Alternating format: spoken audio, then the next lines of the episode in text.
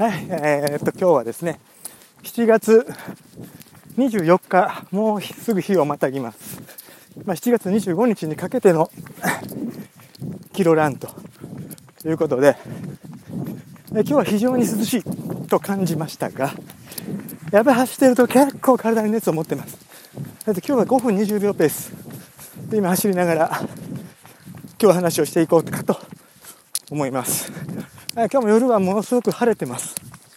ただ昨日38度ぐらいのところで、ちょっと階段のダッシュというのを昼間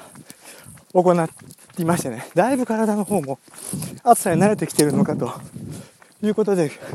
今日の走り出しは非常に涼しく感じます。多分基本的には30度ぐらいかと思うんですけども、まあ、ちょっと風があれば非常に涼しい夜ですね。えー、でもまた明日ですね、最高気温が32度と非常に低くなる予想。あのー、直近ですね、まあ、日本全国40度から比べれば、明日はちょっと涼しく、ま感じられるんじゃないかと思います。あと今日はちょっと非常に体がちょっと若干軽い感じますね。で、まあ5分20秒前後のペース。で、まあ約10キロ、キロラン。こなしていきます。えー、ちょっとこの頃ですね、ちょっと体に、えー、ちょっと気をつけてることといえば、ま、腸内細菌、腸腸の動きがまあ暑さに対して結構大事かなと思います。あのー、まあ、体の温度が上がる、まあ、その熱中症とよく呼ばれているものの一番熱の上がるところっていうのが、まあ、体の中心部、体幹、腸内直腸内の温度がまあ39度、40度となってくると、やっぱりもう体が動けなくなる。熱中症の症状が現れる。で腸内にをいかに健全に保つかということが非常に重要だと、やはり思っています。で、まあ、かねてから、乳酸菌、もしくは発酵食品っていうのを中心に食事を構成しております。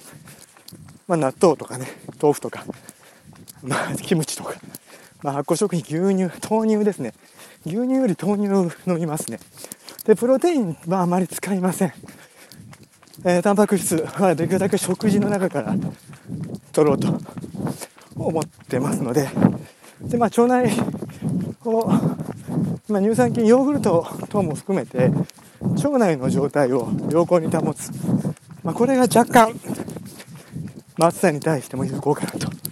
下半身がやはり軽くなるって、もう中の中の問題を結構抱えてくると、もうすでに動けなくなりますから、あの、直腸内に、まあ、排泄物にせよ、残留物が多いと、熱を非常に持つと。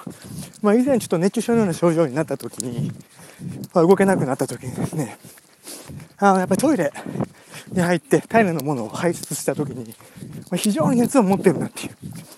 実感がありました。まあ、それ以来、ちょっと腸内をいかにすっきりと保てるか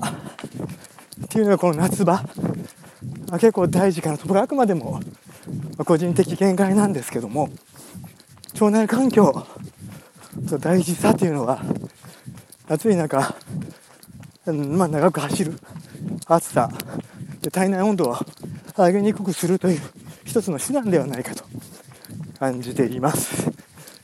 まあ、あともう暑さに関しては個人差もあるでしょうけども、やはりもう体温を超えてきますので、えー、非常に体が危険な状況に陥る。常に水で冷やす。水分を取る。あの水分の取りすぎを注意して取らないっていうのもやはりよっぽど体のことを分かっていないと脱水症状にもなります。それから、あの、世間で言われている塩熱サプリ。あれはもう非常に焼け石に水、全く足りません。あの、塩分補給に塩熱サプリとかね、ナトリウムがないからということで、塩熱サプリだけ数粒ま食べたところで全く足りてないんで、塩分の補給、ナトリウム、まあ、水酸化ナトリウムですね。ナトリウム塩分を直接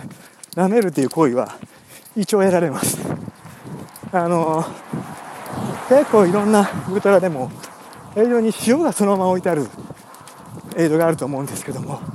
まあ、あれを直に舐めるっていうのは非常に私はちょっと無理ですね。水酸化水に溶かす。溶かしてこそ、まあ、ちょっと摂取できるかなと。あのまあ塩熱サプリに頼って走るのもちょっと危険。あのビビたるもんなんで。あのあと明日一時的に気温が下がりそう。とはいえ32度33度体感的には35度6度、まあ、今日は39度お昼41度というふうな話も聞いています、えー、まだまだちょっと暑い日が続きます、えー、今日はですねちょっと腸内環境に関して、まあ、少しだけ触れました、えー、ちょっとまた今日はちょっと急いで帰らないとまた朝始発仕事になるので今日はもう早々にこのまま区切りまして走って帰ります。さあでは皆さんまた、えー、暑さに気をつけておやすみなさい。